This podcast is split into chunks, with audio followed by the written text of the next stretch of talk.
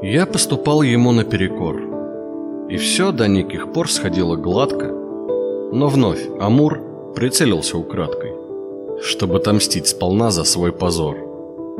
Я снова чаял дать ему отпор, вложив в борьбу все силы, без остатка. Но стрелы разговаривают кратко. Тем более, что он стрелял в упор. Я даже не успел загородиться. В мгновение ока, взятый на прицел, когда ничто грозы не предвещало. Или на вершине разума укрыться от злой беды, о чем потом жалел. Но, в сожалениях поздних, проку мало.